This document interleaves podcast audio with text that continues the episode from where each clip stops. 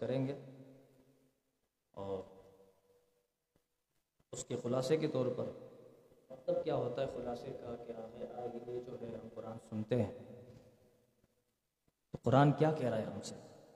ہم سنتے تو ہیں، تلاوت بھی سنتے ہیں۔ آخر قرآن ہم سے تقاضا کیا کر رہا ہے؟ اور کیا ہم سے ڈیمانڈ کر رہا ہے کہ ہم جو ہے اللہ تعالیٰ ہم سے کیا چاہتا ہے اور ہم کو کیا کرنا چاہیے؟ سور فاتحہ میں جو اللہ تعالیٰ فرماتا ہے، اس میں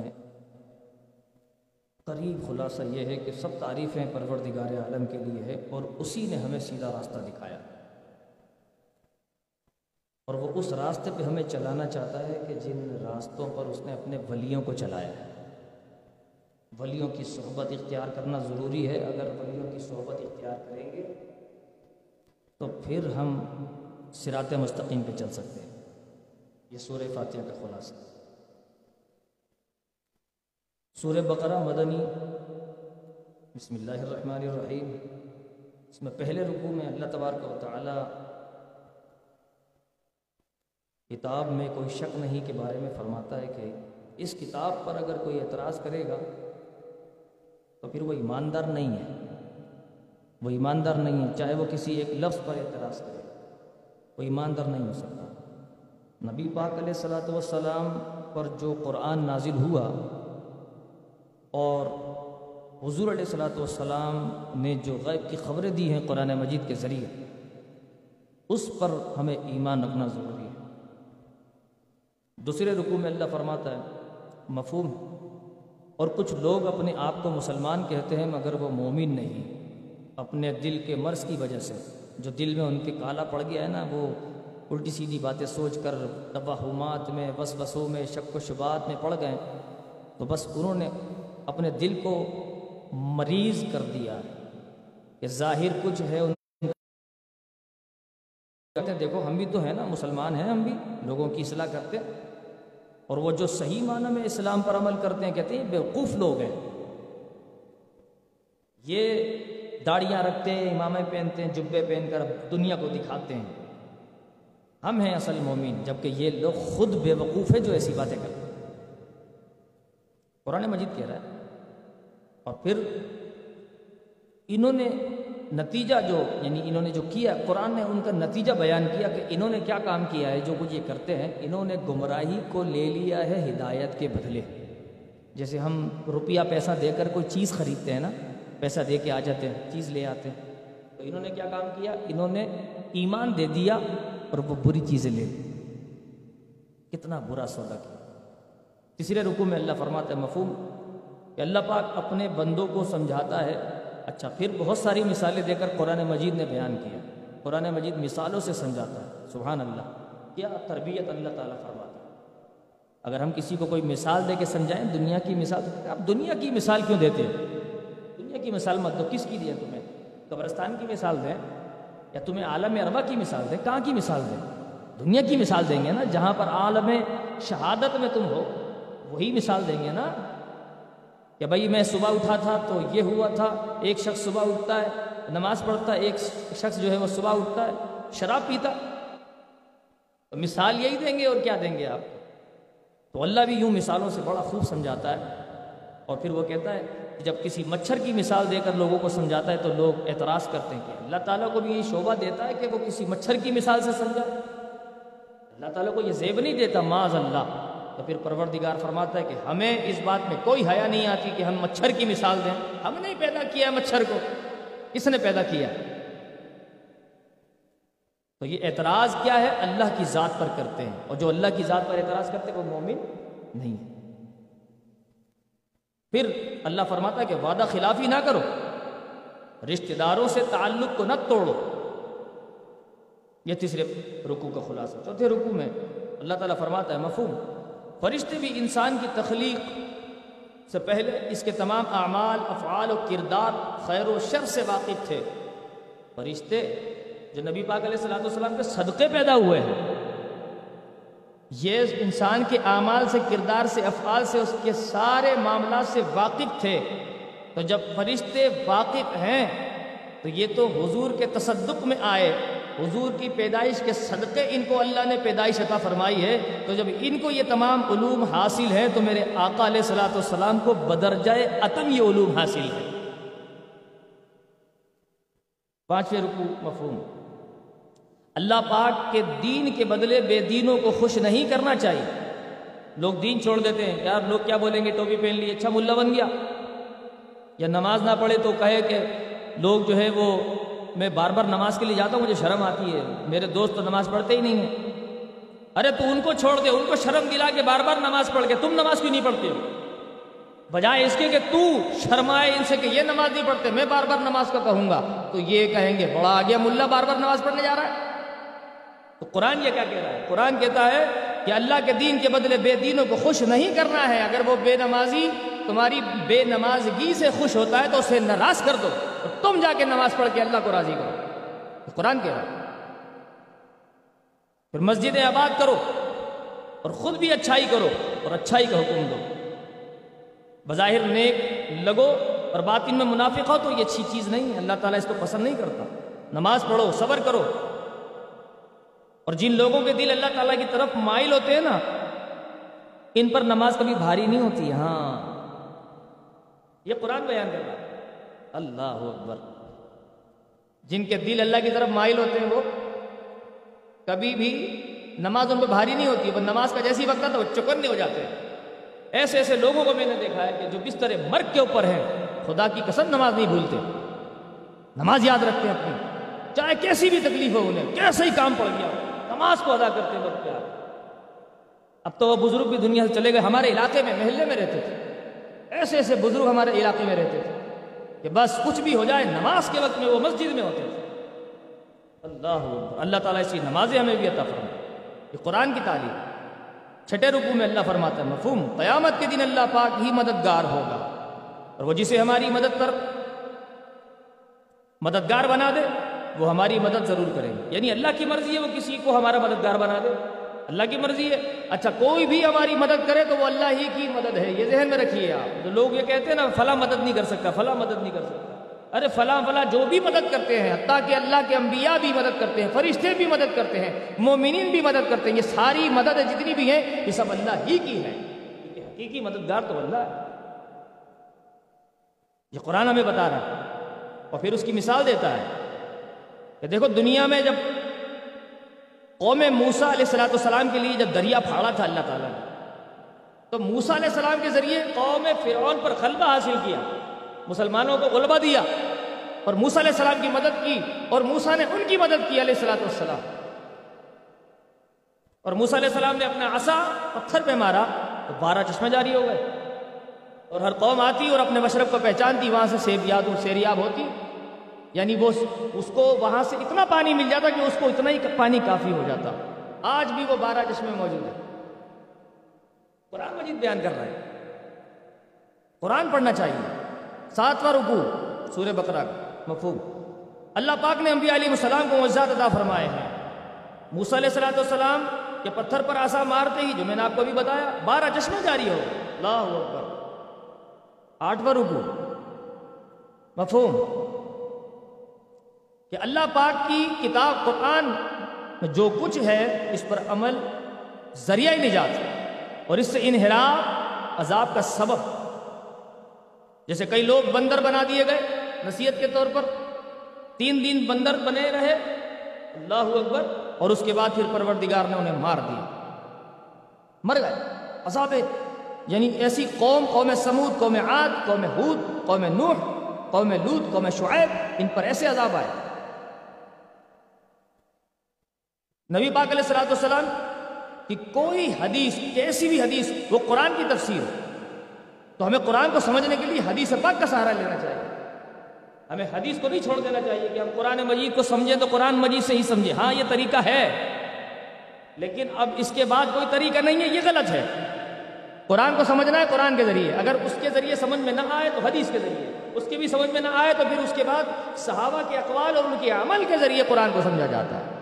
اور اس کے بعد بھی اگر کچھ نہ ملے تو پھر فقہا کے ذریعے اس کو قرآن کو سمجھا ایسا نہیں جو لوگ بیان کر دیتے نواں رکو ہمارے ہر کام سے اللہ تعالیٰ واقف ہے۔ وہ یہ نہ سمجھے کہ ہم جو کچھ کر رہے ہیں اللہ غافل ہے، معاذ اللہ۔ اللہ غافل نہیں ہے۔ بعض لوگ اللہ پاک کا کلام پڑھتے، سنتے، سمجھتے ہیں، لیکن دانستہ طور پر قرآن کو مفہوم اور اس کی مراد کو بدل دیتے ہیں۔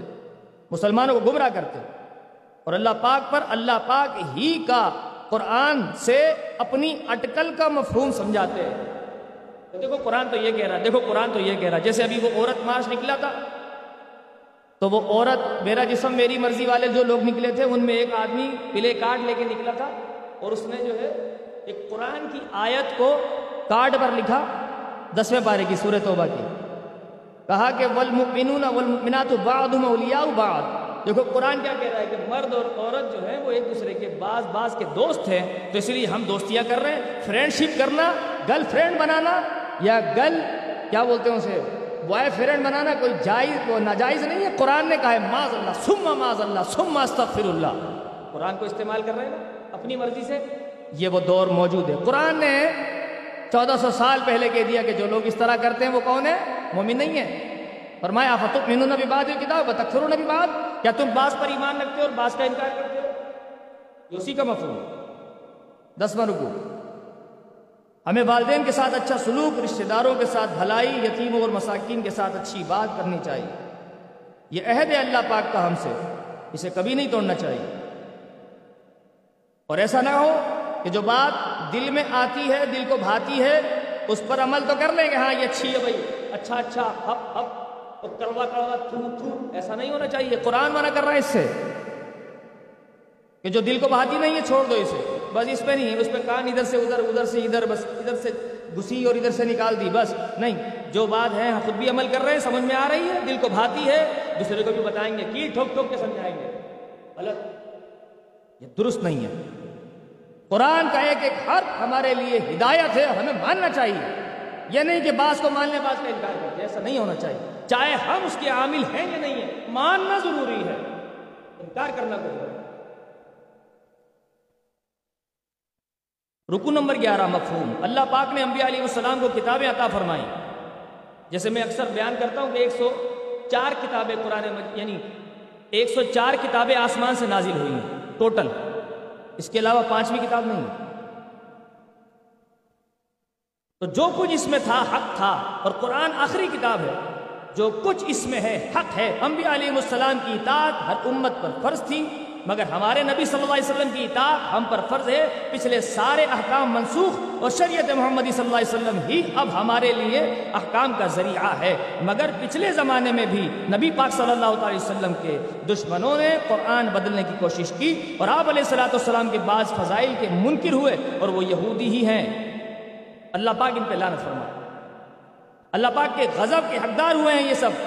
اور آج بھی ایسے بعض لوگ ہیں جو آپ علیہ السلاۃ والسلام کے فضائل اور آپ کا خاصہ ختم نبوت کے ذکر سے انہیں جلن ہوتی ہے۔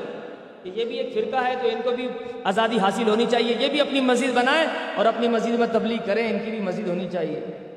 بعض کہتے ہیں کہ ان کو ہم جو ہے الیکشن میں بھی حصہ دینے دیں گے اور ان کو بھی جو ہے وہ اقتدار پہ لے کر آئیں گے۔ جبکہ یہ کافر ہیں، ختم نبوت کے منکر ہیں۔ تو جب ایسی بات کرو تو بعض لوگوں کے دل میں جلن ہوتی ہے۔ اس کو آج نہیں بلکہ قرآن نے چودہ سو سال پہلے بیان کر دیا۔ اللہ۔ جو آج ہو رہا ہے، قرآن نے پہلے بیان کر دیا۔ اور جو کل ہوگا، وہ بھی قرآن نے بیان کر دیا۔ اللہ۔ اور مومن وہی ہے جو اس پر ایمان رکھتا ہے۔ بارہواں رکو مفہوم۔ پاک ہے۔ اللہ تبارک و تعالی۔ اور اس کے جو فرشتے ہیں وہ بڑے مقرر ہیں۔ اور مسلمانوں کو اس پر ایمان رکھنا چاہیے۔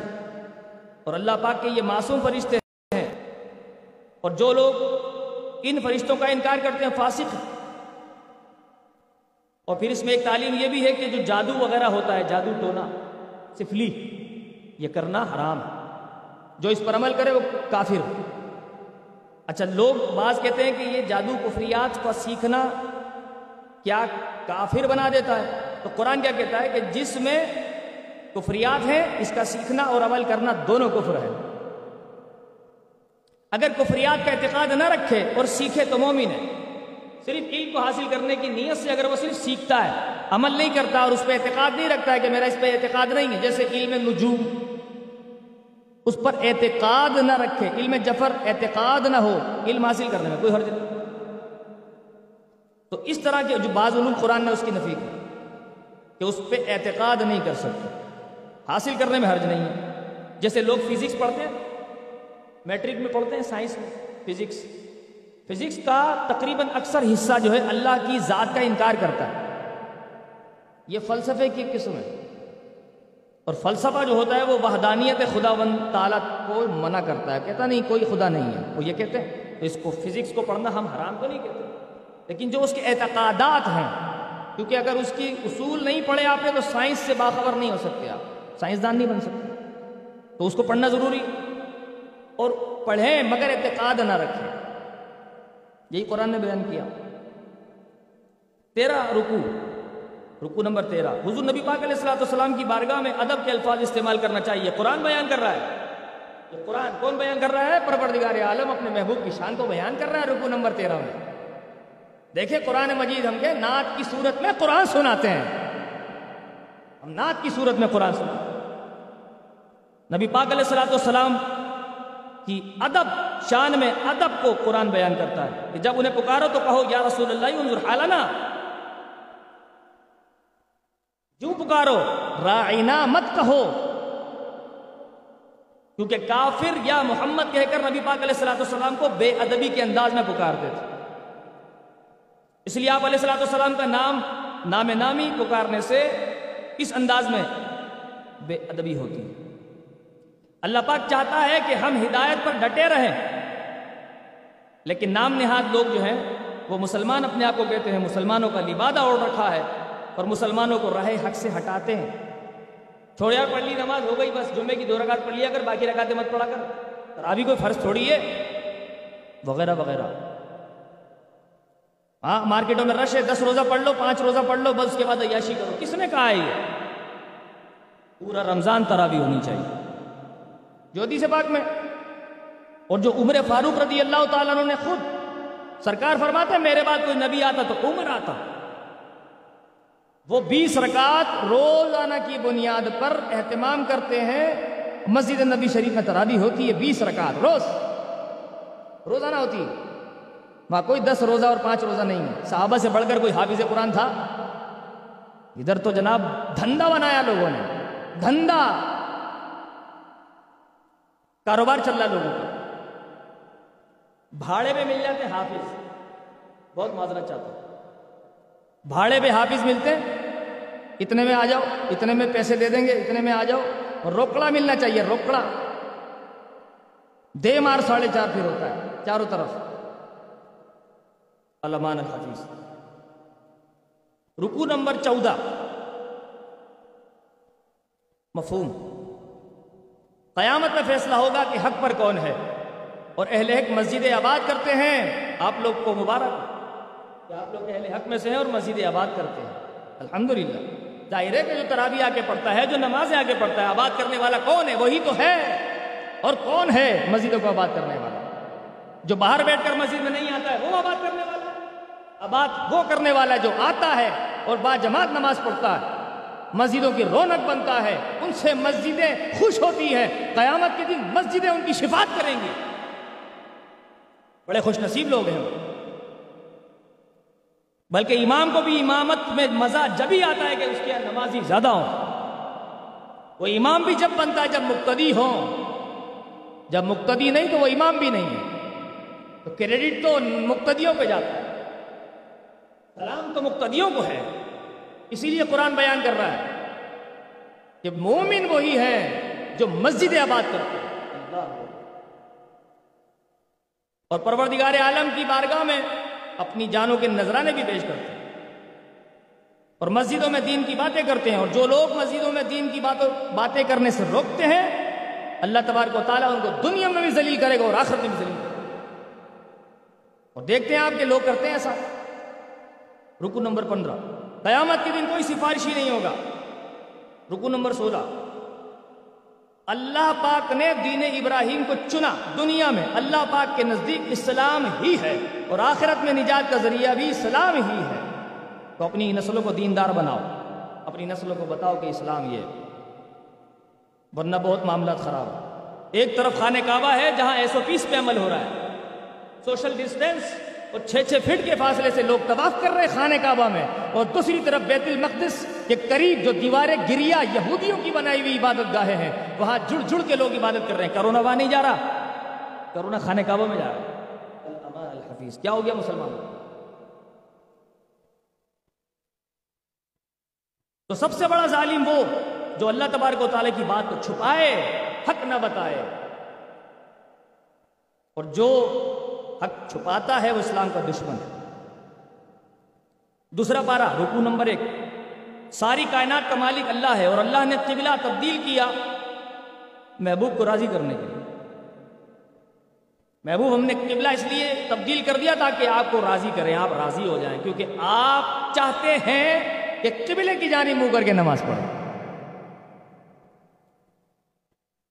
سبحان اللہ۔ اس رکو میں تحویل قبلہ کی آیت۔ نازل ہوئی تھی۔ رکو نمبر دو۔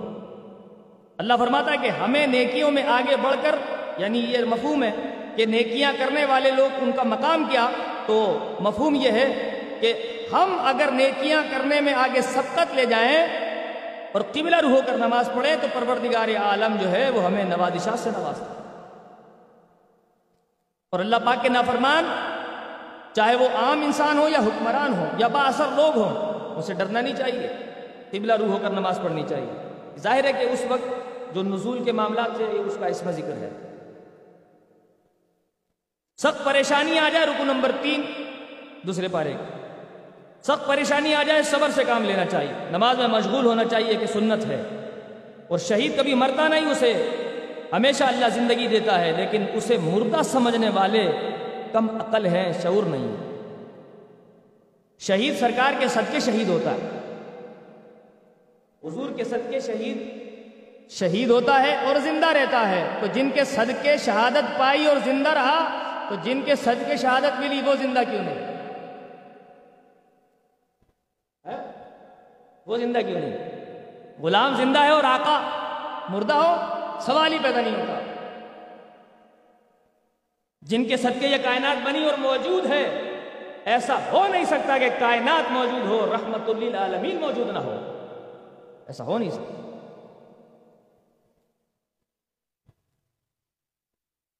تو اسی لیے ہمیں اللہ تبارک و تعالیٰ کی آزمائشوں پر صبر کرنا چاہیے۔ رکو نمبر چار۔ پوری کائنات کا بنانے والا پروردگار ہے، اس نے ہمارے لیے جانور بنائے تاکہ ہم اس پر سفر کریں، بادل بنائے، ہوا بنائی۔ مردہ زمین کو ایسا سیراب کیا، پانی ڈال کر کہ اس میں پھل بھی پیدا ہو رہے ہیں، اناج بھی پیدا ہو رہا ہے۔ قرآن بیان کر رہا ہے۔ پانچ رکوع اور آخری، اس کا مفہوم۔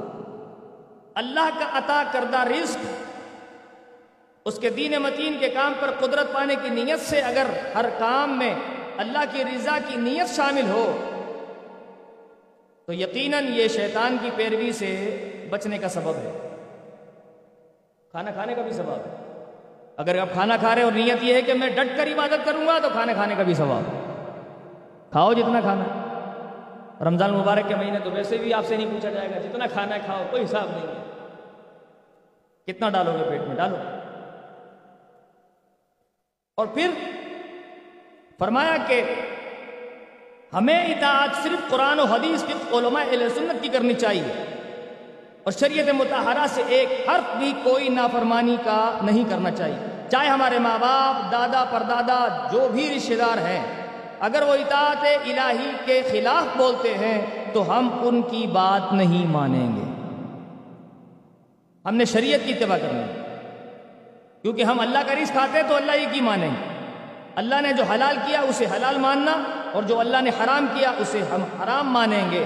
اللہ تبارک و تعالیٰ نے مردہ جانور حرام کیا خون حرام کیا، خنزیر کا گوشت حرام کیا، شراب حرام کی، اسے ہم حرام مانتے ہیں۔ قرآن نے اس کو بیان کیا۔